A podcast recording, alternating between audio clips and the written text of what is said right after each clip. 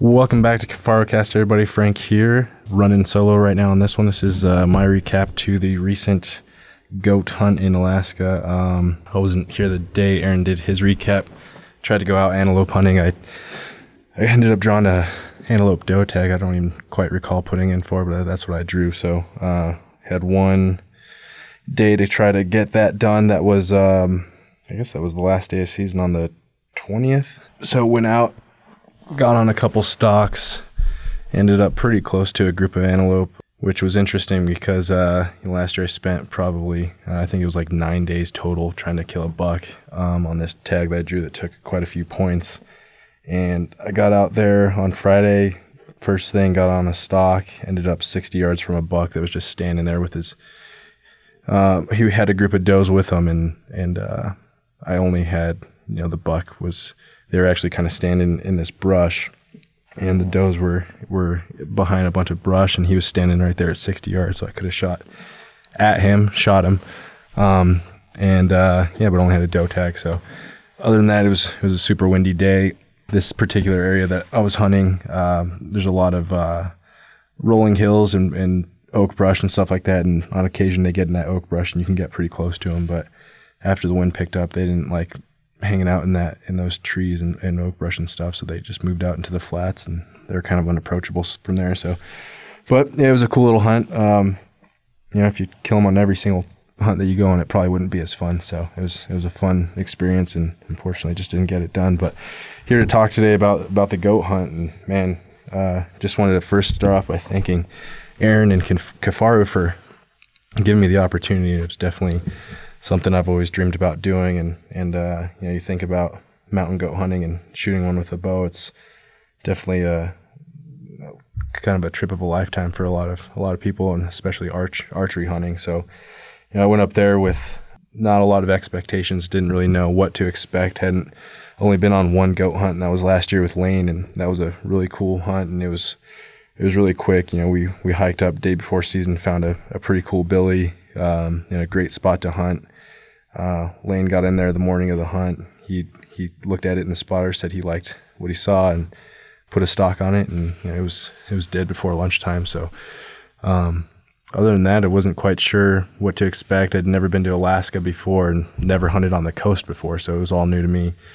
Um, and it was an awesome hunt. Uh, ahead of time, uh, Dennis Dennis Zadra, he's the outfitter and the owner of Lonesome Dove Outfitters. Um, he kind of gives you a list of of gear to bring and and kind of what to somewhat expect, and then you you kind of go off of that and and uh, you go in there and try to figure things out as you go. But one thing that for me at least, um, not ever hunting on the coast, I wasn't quite sure how the weather would be, and on Dennis's gear list, he had a bunch of different clothing that you should bring, and it was a lot of like three of each thing. So like three shirts, three pairs of pants, I think like four pairs of socks, a few jackets, rain gear, and stuff like that. And you know, coming from Colorado, um, we don't get a whole heck of a lot of moisture, and usually, you know, if you get in a a bad rainstorm or you have a you know whatever, it might you might lose a half a day or maybe a day at the most. And from talking to Dennis, uh, he said there's a you know he books these hunts for I think seven days or eight days just because a lot of times you may be stuck in your tent for a few days on a, on a rainstorm so it just doesn't let up and then you, a lot of times you'll get fogged in. Um, so yeah, looking at the gear list, I'm like, yeah, man, I don't really want to carry all this clothing. So I'm gonna bring a couple. I'm gonna bring the shirt that I wear, and an extra shirt, a couple pairs of uh, pair of pants that I wear, and then an extra pair of pants, and then just one one hoodie, one puffy jacket, one pair of gloves, and then uh, I think I had two or three pairs of socks. And um, you know, we get in there. Uh, it's it's a cool area. So he's based out of Cordova, Alaska, and it's uh it, it's interesting. It's like a coastal mountain town. You, you fly in. It took it took us three flights from Denver, so we flew from Denver to Seattle, Seattle to Anchorage, and then Anchorage to Cordova. And that town of Cordova is is kind of like out of a movie or something. You you fly into this little town. I think he said something like 2,300 people live there. And uh, the unique part about that that town, and I don't know if this is unique to Alaska. I'm sure there's a lot of Alaskan communities like this, but uh, the only way you can get in there is either by boat or by plane. So they don't have any roads going in and out. So it's um, it is kind of a secluded little area. really scenic.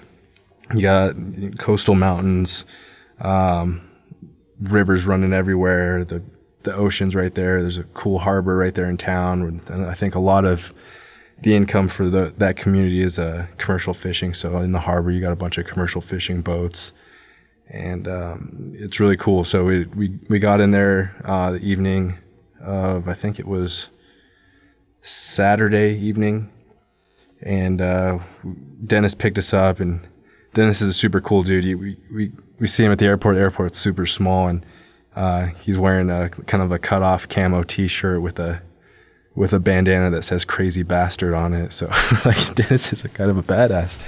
And um, yeah, he picks us up, takes us to the hotel. There we drop off our stuff. The hotel is is uh, right on the harbor there, so you look out the window and you see you see the ocean, the harbor, and it's uh, it's really scenic and cool. And we go back to his house and have uh, moose backstraps and salmon and meet all the guides and stuff. So it was a good time kind of BS a little bit, fill out all the paperwork that we need, and he kind of let us know that next morning the uh, the guides were going to go out in a flight, double check the areas, make sure we're good to go, and then they're going to come pick us up, and we were going to get on our way. So, um, Aaron and I, you know, we woke up pretty early on Sunday, and uh, there was a, a bit of a, a, waiting period. So they those guys got out early and flew, and Dennis ended up picking us up probably around 10 a.m. and um, we already had all of our gear packed up in our packs, and Aaron and I were both testing out a, a newer pack. It's basically a, a bigger 44 mag, so uh, that that pack worked out worked out really well. But um, got to Dennis's that morning, shot my bow, and I gotta say, man, it doesn't seem like the TSA or certain members of the TSA support hunting because it, it looked like my bow had been kind of tampered with. I shot at 20 yards and I was shooting like a foot to the right and noticed my sight someone loosened the lever. I'm shooting a uh, Spot Hogg Hogfather. Someone loosened my um, my uh, elevation, which you know that doesn't matter because I have a sight tape on there and all that stuff. It's a four pin sight, so that had been moved, and then I was shooting like a foot to the right. So somebody had also moved my uh, left to right. So I shot at 20 yards. It was it was kind of kind of off there. Um, so I had a lot of downtime because uh, Aaron got taken out first him and his his guide and his packer, and then I had to wait for the plane to get back. So, um, got my bow dialed in, shot, was all set up. Talked to Dennis and the guides and made sure all of our gear was set up, and uh, he had crampons and ice axes and all all bunch of stuff for us, and um, loaded up on food and and at, before I knew it, uh, we were ready to go, and he took us out to the airstrip, and this was definitely kind of a, uh, an adventure for me because I um, I know Aaron has done this a bunch of times, flown in the smaller planes, but I'd never been flown into a spot. So you know, I've hunted a few different Western states, but never had that kind of opportunity. So it was really cool. He takes you out to this airstrip that's on a lake. Um, they have you know the small airstrip for the for planes coming in on the ground, and then they also have um, they have the lake there that's got a dock that the the planes pull up to, and I think it's called something like a a beaver or something like that. It's a kind of a pontoon plane, and the anticipation's building. We get to the dock there, unload all the gear, and basically what uh, Dennis likes to do is we bring gear for a base camp that we set up there on the beach or the coast, and then uh, we bring also our backpacking gear so we can hike up and spike camp up uh, in the alpine areas above timberline. So we unloaded all that gear um, before we knew it. The, the plane flow, flew in and uh, we started loading up, and the plane's a four seater, so you got uh, a seat for the pilot, and you have three extra seats. So that left a seat for me, the guide, and the packer. Um, so the guide was Jimmy, and the packer was Martin, two really great guys, super smart guys, and fun to hang out with. And I would definitely uh, hunt with those guys again because they were they made the experience a lot of fun. So we loaded up. We uh, we had two uh, big Cabela's Outfitter tents for the base camp, a bunch of food um, lanterns and all kinds of stuff. And then we had our backpacking gear, which basically was the same stuff I'd usually take for, for mule deer hunting. We used uh, their tents. So uh, Dennis had a Hilleberg, uh, I think it was a Nammatj, I want to say Nammatj 3 GT. Um, I might be wrong. I can't quite remember, but it was a it was a big old three person tent, and then those guys shared a marmot tent. So generally, they they'll have a tent for the guides and the packer, and then they'll give the client their own tent or depending if it's a two on one hunt or you know whatever the clients will share share a tent. Um, so uh, we took off, flew for I'd say about 45 minutes to an hour, and and we uh, came up to this bay and we kind of circled around and um, you know, the the pilot asked the guy, he's like, "Is it the usual spot?" And he's like, "Yeah, right there on the beach." And I'm looking down and and it's not really a beach. It's uh, it's all rocky and there's it's not what you would think. It's there's this little tiny grass patch, probably 20 yards wide, and uh, that was that was the beach, and you could hardly even see it from the air. But everything else in this bay was all cliffy and uh, and rocky, so there wasn't really anywhere else you could get off. And at the end of the bay, there's uh, some some tidal areas where the, there's a river that runs into it, and uh, talking to Dennis and the guides, they had had set up there in the past on one side of the river, but depending on the rains and stuff, if you get a bunch of rain, that river rises and you cannot cross to where you're going to be hunting.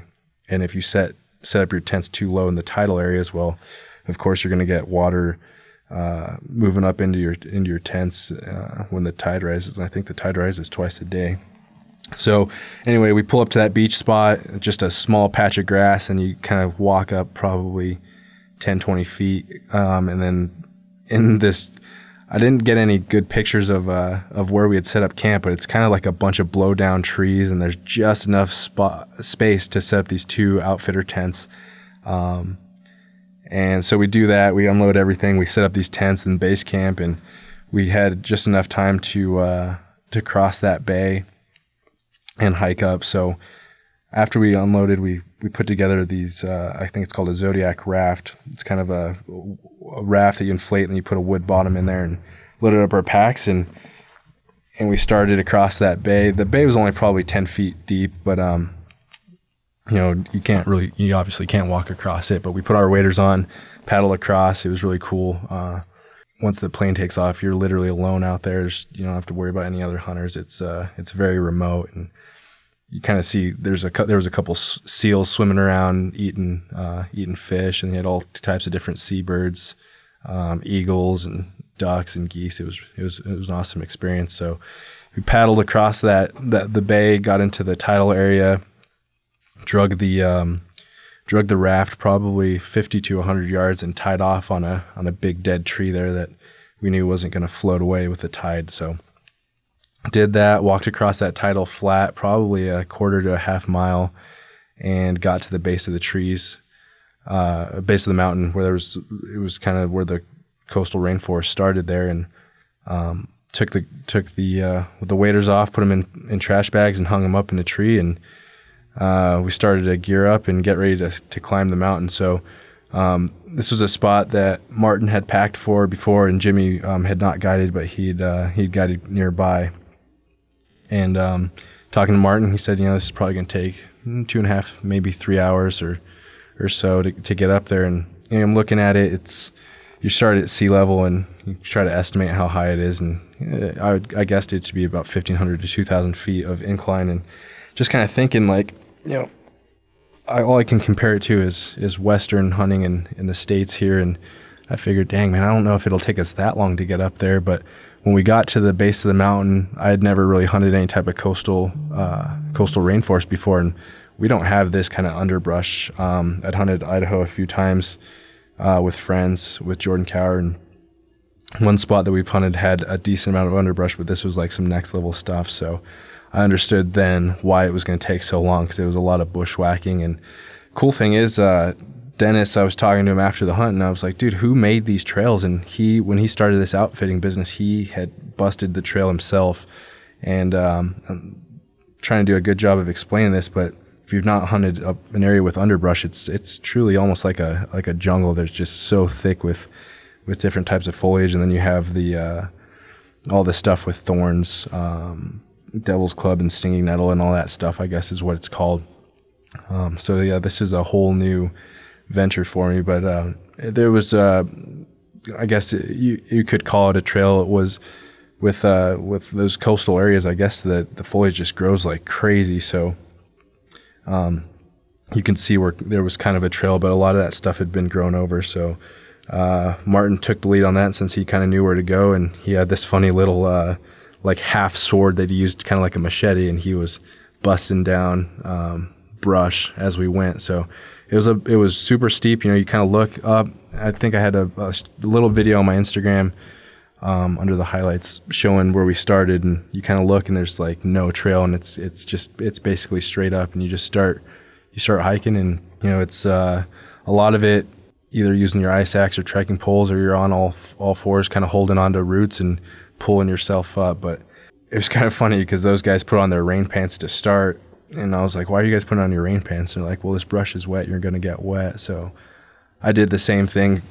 In retrospect, I probably wouldn't do that again. I'd probably just put on gaiters and let my pants get wet because it didn't really matter. You know, you either put your rain gear on and you're going to get wet from sweat, or you don't and you just get wet from from the uh, condensation and stuff that accumulated on the on the on the foliage and brush and stuff. So um, after about two hours, we, we actually got up there a little bit quicker than than Martin had thought, and we were up. We were finally up there and it's kind of cool. I'd, I never used crampons before, uh, never needed to in a lot of the spots I've hunted here in Colorado. And uh, that last probably 20 or 30 minutes of hiking to get to the, our spike camp was really, really steep. And uh, we, we put the crampons on. Um, Dennis had a set for me to borrow. I don't really recall what brand it was, but the, the guide, uh, Jimmy and, and Martin, they both had a set of black diamonds, which looked really nice. So if I ever end up doing a hunt like that again, I'll purchase my own and probably get a set of those.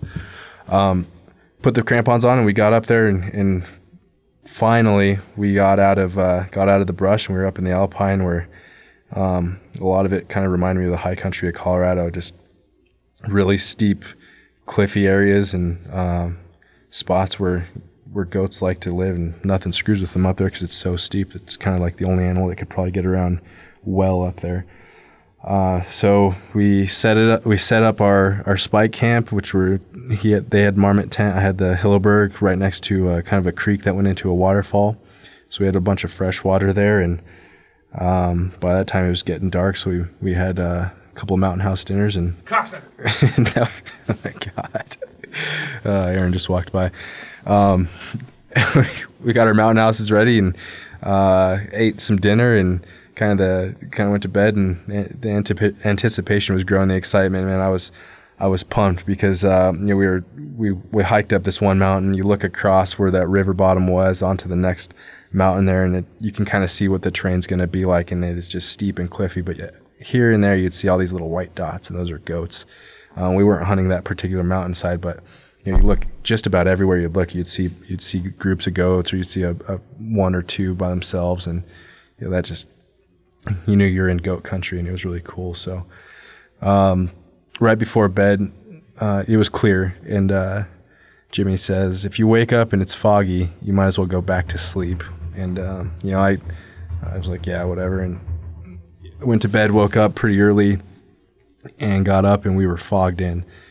And I was like, "Oh my god!" He called it, and. Uh, I just I got up, got ready, ate breakfast and all that stuff, and i was just kind of standing there wait, waiting for those guys to get up, and um, probably got up around six six thirty, and uh, the fog stayed up there until about 10 a.m., 11 o'clock, and finally it, it lifted just enough for us to kind of start our ascent up the mountain into the cliffs to see if we could find goats, and was actually pretty cool. Just just above camp, there's kind of a plateau that you couldn't see, but you you start climbing and then you, you can kind of see across. And probably 20 minutes into our hike, we saw a group of nannies, or yeah, nannies and uh, kids.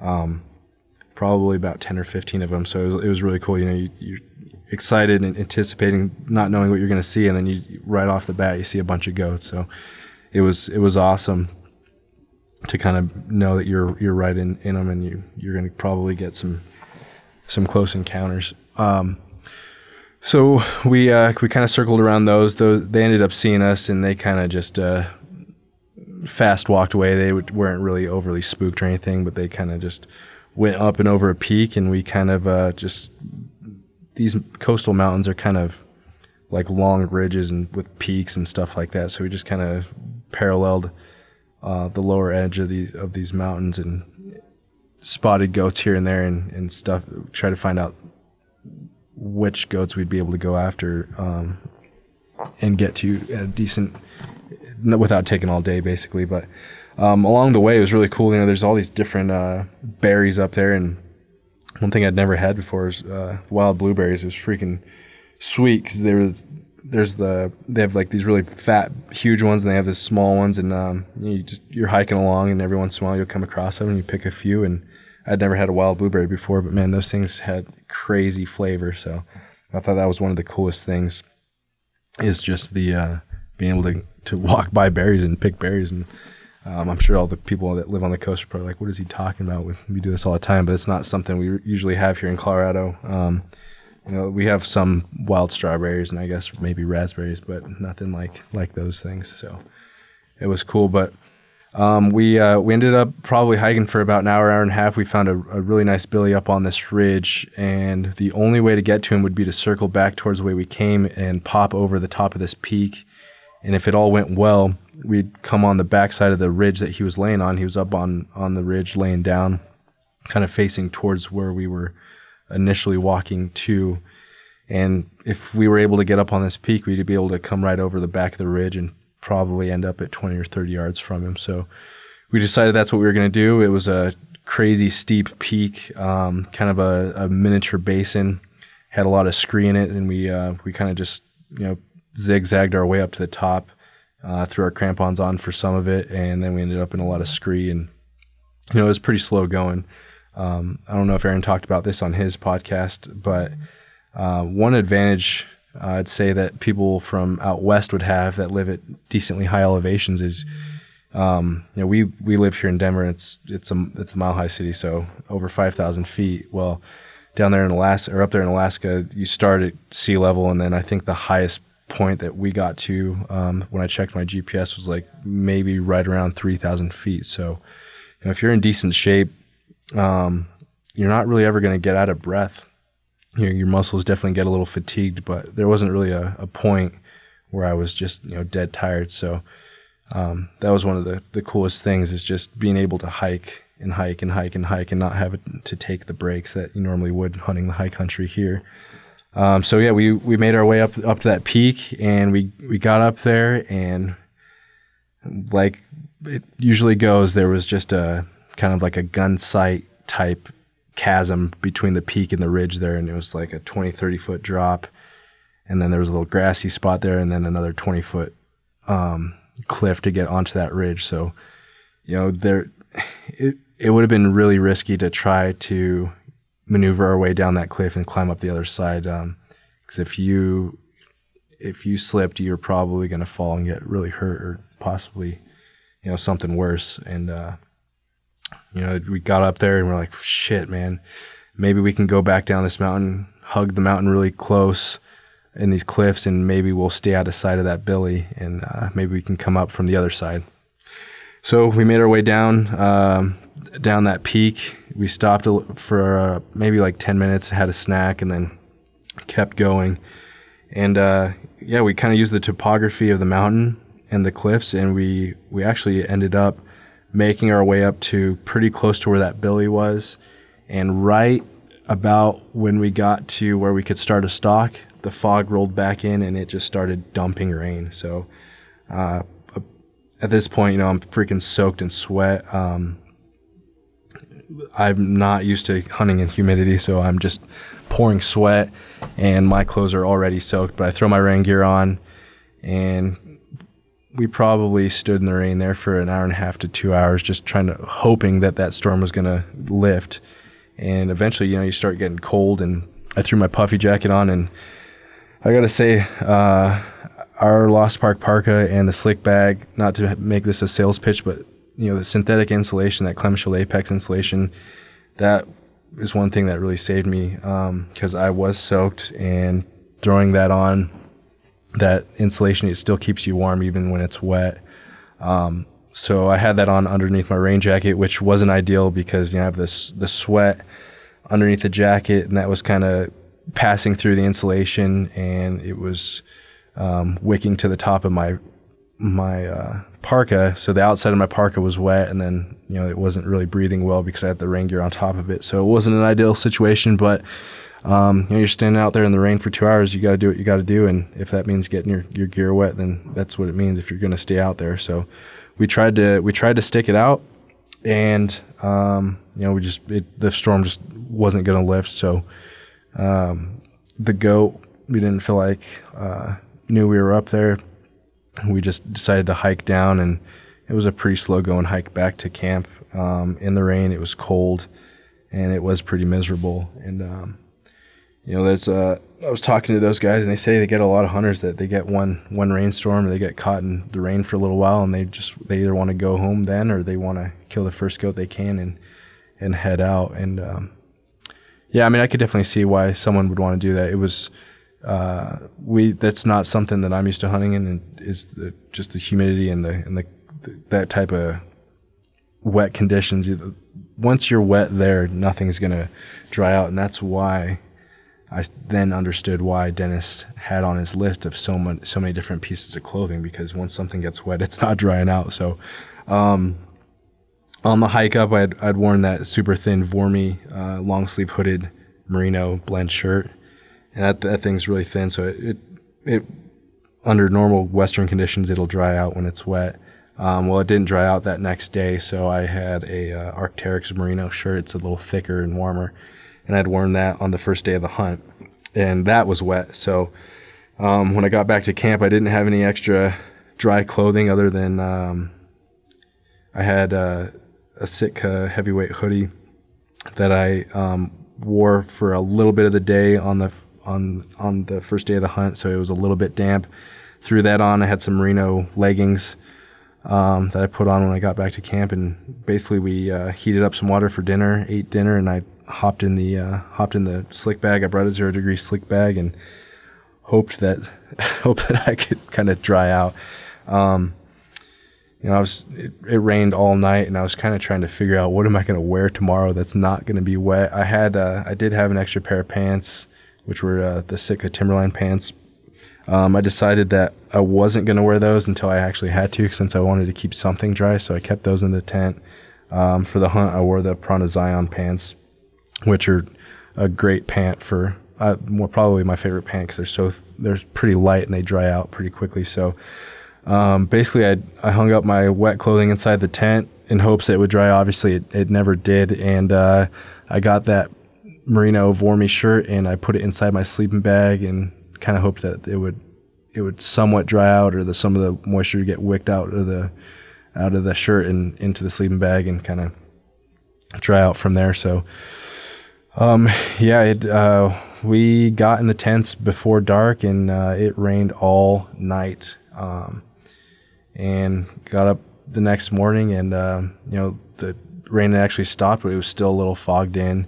And after a short while, probably 30 minutes or an hour, the, the fog lifted and the sun came out, and we uh, we kind of draped all of our wet stuff on some uh, on some of the alders there, uh, or willows, I guess you'd call them, and uh, got dressed for the day, and basically just put on uh, put on wet clothing. Um, I had a pair of dry socks. I put on the wet Prana pants. That Voormi shirt didn't really dry out all that much. I put that on, and uh, and you're just kind of you're kind of wet and cold, but you, that's just the name of the game on the hunt. Um, talking to Dennis again later uh, when we got back, he he said, you know, this is uh, an awesome hunt, but it's not it's not fun camping. So you know, you're going to be wet, you're going to be uncomfortable, and that's something that you kind of need to get in the mindset for before you uh, before you go out on these types of hunts.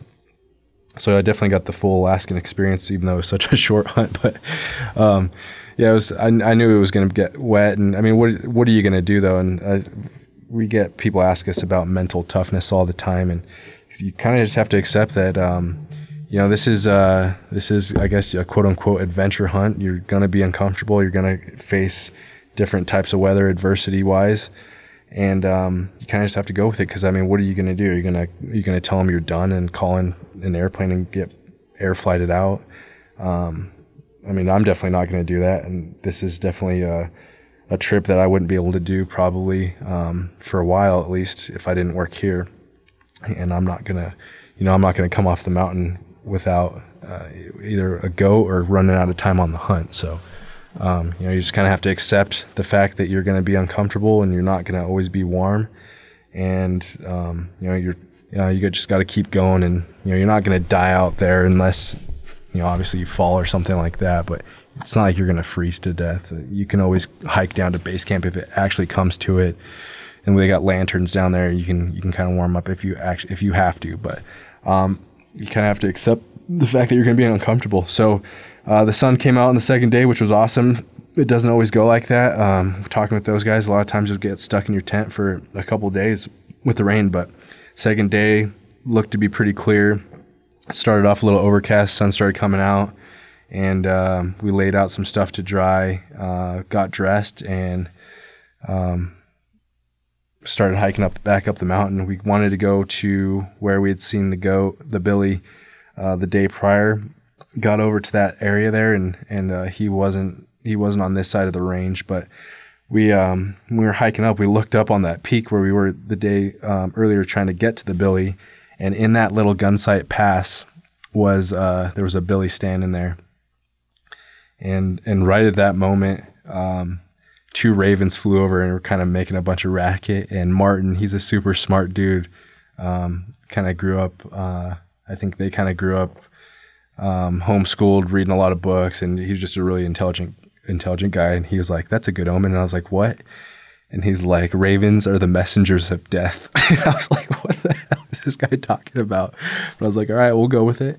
And um, so we uh, we wanted to get up on that ridge, and that goat ended up getting out of that little gun sight uh, I guess you'd call it a little gunsight pass up there the, on the mountain, and he kind of he got up on the ridge and he was making his way down the ridge. So, um, and we kind of had to hustle, but we started hiking up, and uh, Jimmy Jimmy was the one in charge. He was he was the guide, and he said that we should get up on that ridge and see if we can intercept him and coming straight down. So, we um, we hiked pretty quick. Uh, I think one of the coolest parts about this hunt is the terrain. You know, it's it is very very steep, um, very slick because of the rain. Uh, a lot of times, like I said, you had to wear crampons, and uh, hiking up into these cliffs. A lot of the time, I left my bow strapped to my pack because I wanted to be able to use all all four appendages. I wanted to be able to use my hands um, instead of having to hold a bow. So um, I either had a trekking pole in one hand or I had both hands to to grab onto ledges. And I think one of the one thing is you're always just super focused because you know if you slip off some of these rocks, you're going to fall quite a ways and you're going to get hurt.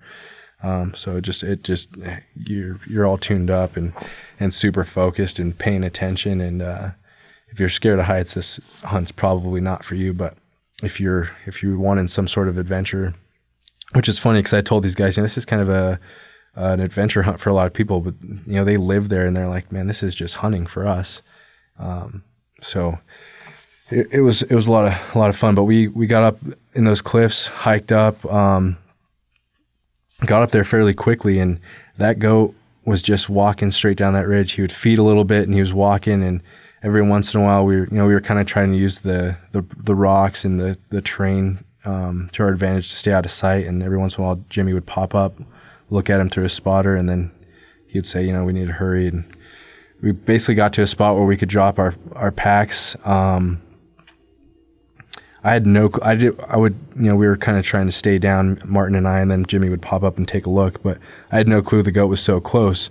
And uh, Jimmy's like, we need to drop packs here and, and get ready. So I'm, I'm hiking behind him, and then like 10 yards after we started hiking or walking, towards the goat. He's like, you should probably put an arrow on and uh, and be ready. I'm like, well, how close was the goat? And he's like, it was just right there, just a second ago, and probably a hundred. It was probably a hundred yards, and there was a little grassy patch, and he wasn't there anymore. So I'm like, holy shit, this thing must be close, and probably no longer than uh, another 20, 30 yards. Um, I'm walking behind Jimmy, and I'm kind of ranging stuff as I walk. So I, I ranged this one rock, and I think it was 50 or 60 yards. And so I'm kind of thinking, well, if the goat's going to pop over the hill there, it's probably where he's going to pop over. So as each step, I'm deducting yardage from from that 60 or 50 yards. And uh, a few steps later, Jimmy's like, "There's the there he is, there he is," and you, you kind of just barely see his, his horns pop over the the top of the hill, and we both ducked down. I had an arrow nocked, and uh, I was able to range him, and he was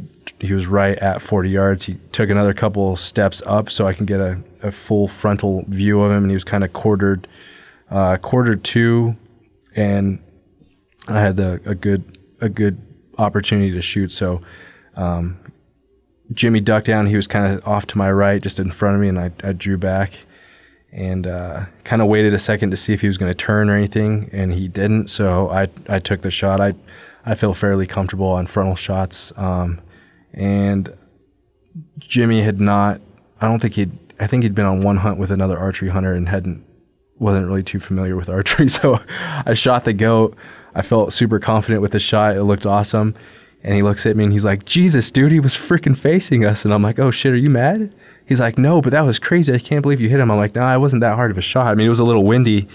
Um, but uh, at the angle, he was kind of quartered too. So I, I just, I, I am basically right around that shoulder area and it went in, the arrow went in right along the shoulder and came out um, just in front of the uh, rear quarter. So I definitely caught a lung and liver, and then I'm sure a whole other plethora of guts and stuff on on there. Um, so we, as soon as I hit him, we run up, uh, we run up, and because uh, the goat turned and ran, and uh, you can just see the blood is just gushing out of this thing. And I was like, "Give me your gun, I'll shoot him again." He's like, "Why?" He's like, "He's gonna die, right?" And I'm like, "Well."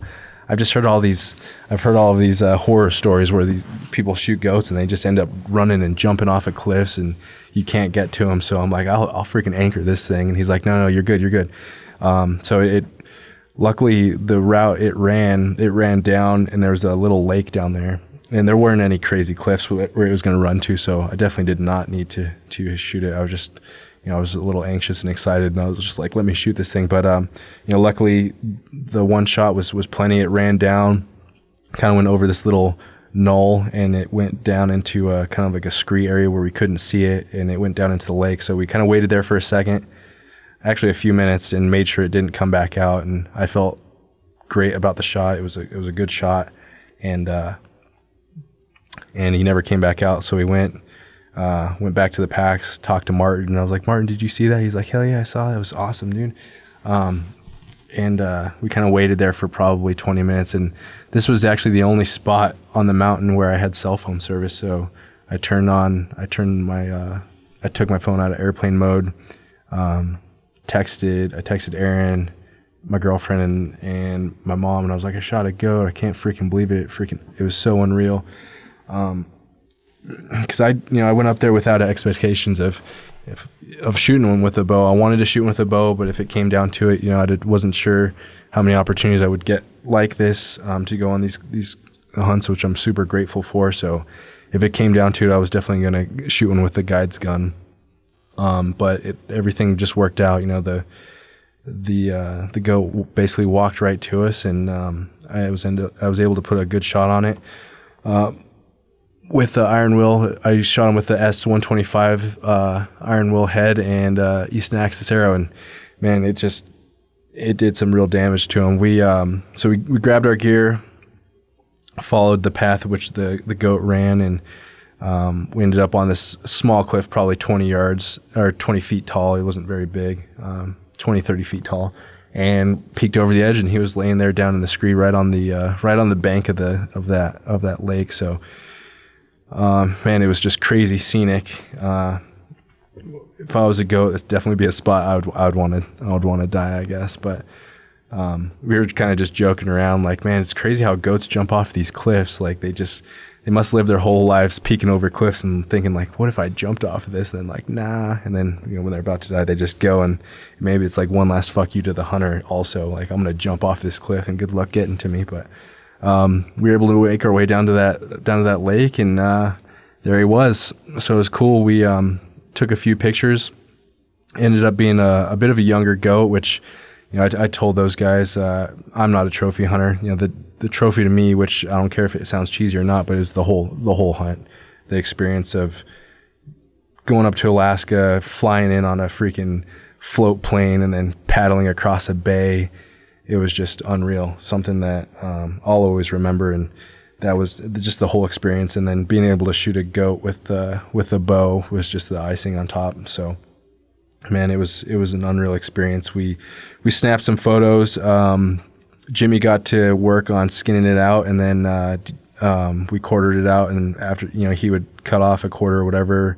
Martin and I would work on deboning it, and kind of worked as a team there. And got it done really quickly. And um, after you took the skin off, you just see the devastation of that that arrow. And I was talking to Aaron about it, um, I think yesterday, and I think a, there's just a you don't really understand the damage an arrow and a broadhead can do to an animal. It's a lot of times it looks like a gunshot, it, and it sometimes honestly it could probably even be more damaging just with the the cutting that it does on the inside, where a bullet might just crush and then stop. But um, yeah, I had an entrance and an exit wound, and man, that thing just bled. We followed the blood, even though we knew where the goat was, um, or where he ended up was going to end up. We followed the blood trail, and man, that that blood trail was just unreal.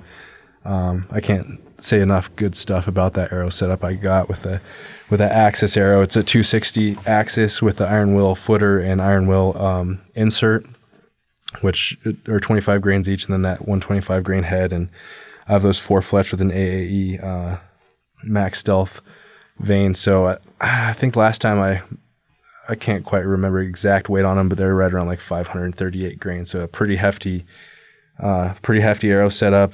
Um, shooting that out of a Obsession FXL bow that's at 82 pounds. And I can't say enough good stuff about that bow. That's probably one of the best bows I've shot. Personally, my favorite bows.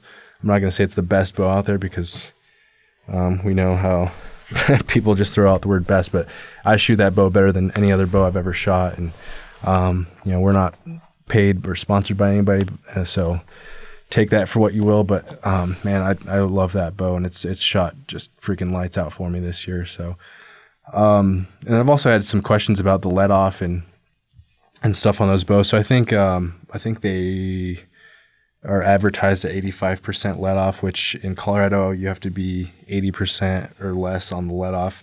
My bow came in at 78% let off, so I didn't have to do any tweaking on that particular one. Um, one thing you can do on those, uh, talking with the guys uh, over at the at um, DNA Archery, they they've had a few of those they've tinkered around with, and you can kind of get some like uh, uh, shrink wrap tubing, and you can put them over the the limb stops on there, and, and kind of tinker with it that way, so you can alter the um, alter the uh, the let off. Or my buddy Ben Thomson, he put like a O ring and some electrical tape on his to get it legal for whichever states he hunts. So if you do end up picking one of those up, just be aware of that. Um, you may have to do a little bit of tinkering, but on that particular bow, I did not. I do have a, a, a black one that I think is just a smidge over what's Colorado legal, so I haven't been hunting with that one and haven't tinkered with it too much. So, um, but yeah, it was a it was man just a, a, a cool experience. The scenery there, um, something out of a movie. I, I was telling those guys, it kind of reminded me like when in the Matrix when when uh, Keanu Reeves is chasing that keymaker guy and he goes through that door and ends up in the mountains and it's like sheer cliffs and it was just that's kind of what it was like. You once you get up into that cliff country, it, it is just so steep and and crazy. And then you look off in the distance further inland and you see these uh, crazy jagged peaks with glaciers and snow and stuff. So man, just the scenery there was unbelievable. Um, definitely not going to make it into a. I'm not going to over describe it like a Donnie Vincent film or something, but man, it was it was definitely something that I'll never forget. But we uh, we ended up um, skinning out, deboning, and got all loaded up. I um, I had the hide. Martin had the uh, the meat, and then um, uh, Jimmy's like, "Well, I got to carry something." I'm like, "All right, you can carry the head." So we we packed up and got back to spike camp, and uh, it was still uh, decently early. I think it was around 2 p.m. So we decided. Um, Jimmy called uh, Dennis on the sat phone, let him know what happened. We got a goat down, and we were at spike camp. We are going to pack up and head down to base camp. And uh, if a plane could come get us, then awesome. And if not, we were going to hang out at base camp. So, um, and basically, what determined whether or not we'd get picked up is the the um, the tide. So once that tide leaves that bay, it it literally leaves the bay, and there it you the plane wouldn't be able to get to us without us um, carrying gear from the base camp along the the bottom of the whatever I guess the tide the tidal flats there in waders. So we uh, we got to camp, um, packed up, and uh, our, nice thing about having three guys, and, and, also I don't know if the clients generally carry much of the goat or much of the gear, depending on I guess who the client is. You know, I was definitely very willing to uh, carry my share of, of the gear, so we packed up. Didn't take us too long. We got all of our gear loaded up. Those guys were using. Uh, I believe they both had uh, crater packs with um, with guide lids, so we all had plenty of room to uh, pack up gear and stuff. And and um, I had that new that new pack that Aaron I think talked about on his part of his podcast, um, which was which was really cool. Definitely, since it wasn't like our X pack material, a rain cover is, is highly advised there. I mean, I wouldn't want to do that hunt without it just because of of the amount of rain that it gets. But other than that, that pack was awesome. So hopefully we'll have that out here pretty soon. Um, so keep out, keep an eye out. But we, uh, yeah, we hiked out. We, we had to throw crampons on right away. Just super steep, and especially that that section right out of out of the spike camp is kind of right along a, a waterfall. So made it a little bit interesting. Um, I gotta say, those guys, man, they uh, they wear those plastic boots which are super stiff and uh, they can they can climb like they're mountain goats and they can also descend like they're mountain goats. So, um, yeah, they uh, I was I was really impressed on just like I we've talked about before. I fall down all the freaking time. I got like rubber ankles, so I'm always like twisting an ankle or something and falling down. Although I don't think I ever saw those guys fall down one single time, which is funny and actually there's this little section right before you get off the um, you come off of the hunt and you're coming down to spike camp and um, the, on the first night, Martin's like, uh, "Be super careful right here. More people have fallen right here than any other place." And I'm like, "Yeah, okay." And I take one step and I fall on my ass and I slide like 30 yards down the hill. and they're like, "Dude, we just told you not to fall."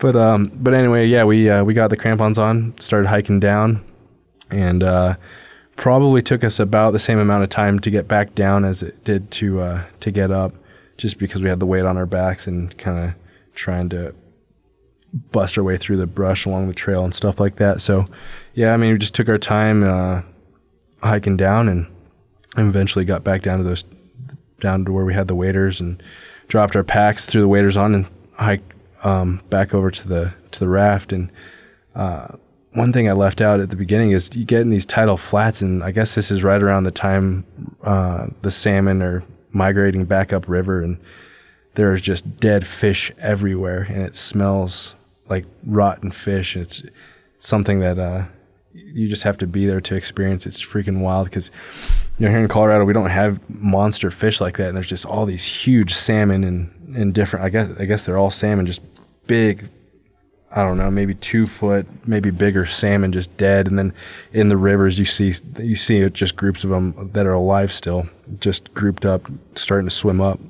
And it was a really cool experience, something that you can only see like on TV and and uh, yeah, you just kind of. Um, I mean, I'm sure there's grizzlies up there. We didn't see any, and there's also a lot of black bears, so you're kind of keeping an eye out for that. We uh, the grasses are kind of tall in parts of parts of those um, where the river comes out, and then uh, we start walking, and then like a flock of of geese fly up, and like holy shit, it kind of freaked us all out. We're like, oh god, I thought that was a bear, but uh, yeah, it was cool. We um, we hiked back to the to the Zodiac.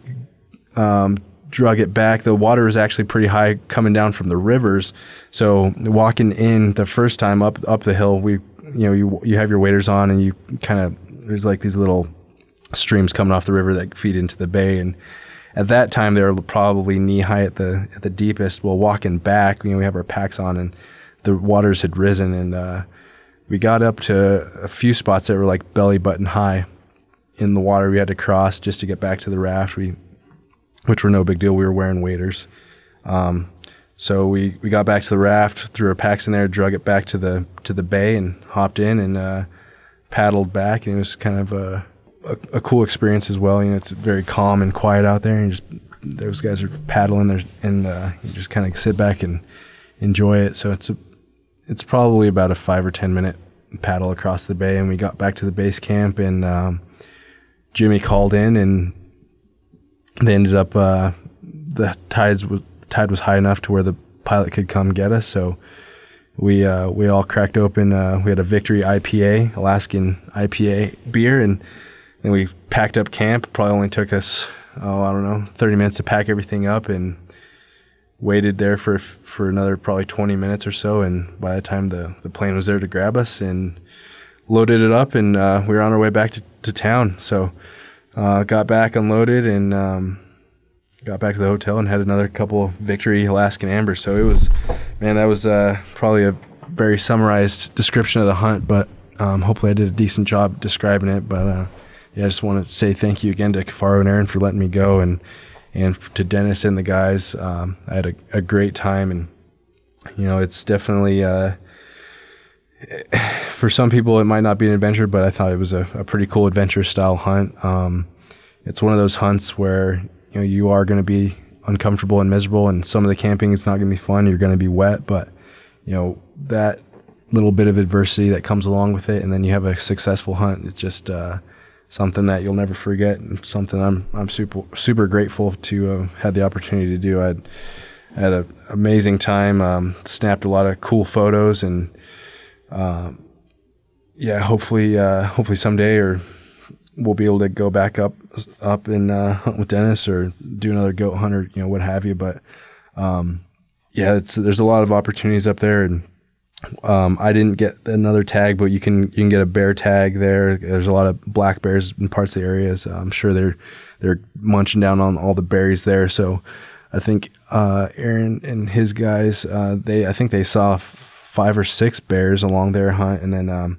there were two other hunters while we were there. Uh, Dan and Ken, um, Dan the son and Ken's the dad. They were rifle hunting, and I th- last I heard, I think Dan shot a, a goat, and then I hadn't I hadn't um, heard anything else on on Ken. But hopefully, those guys had a successful hunt. But um, yeah, it's one of those hunts where you don't really know what you're getting into till you get there. But uh, it was just a freaking awesome time and something I'm grateful that I had ex- had the opportunity to experience because. Uh, yeah, I'd, I had never been to Alaska, but man, it was it was freaking awesome. So, um, yeah, big thanks to everybody again. Um, hopefully, I covered all bases there. Uh, gear wise, I'll just quickly go over it. So, again, I had my Obsession FXL bow, uh, Easton Axis arrows, um, Iron Will head, 125 head.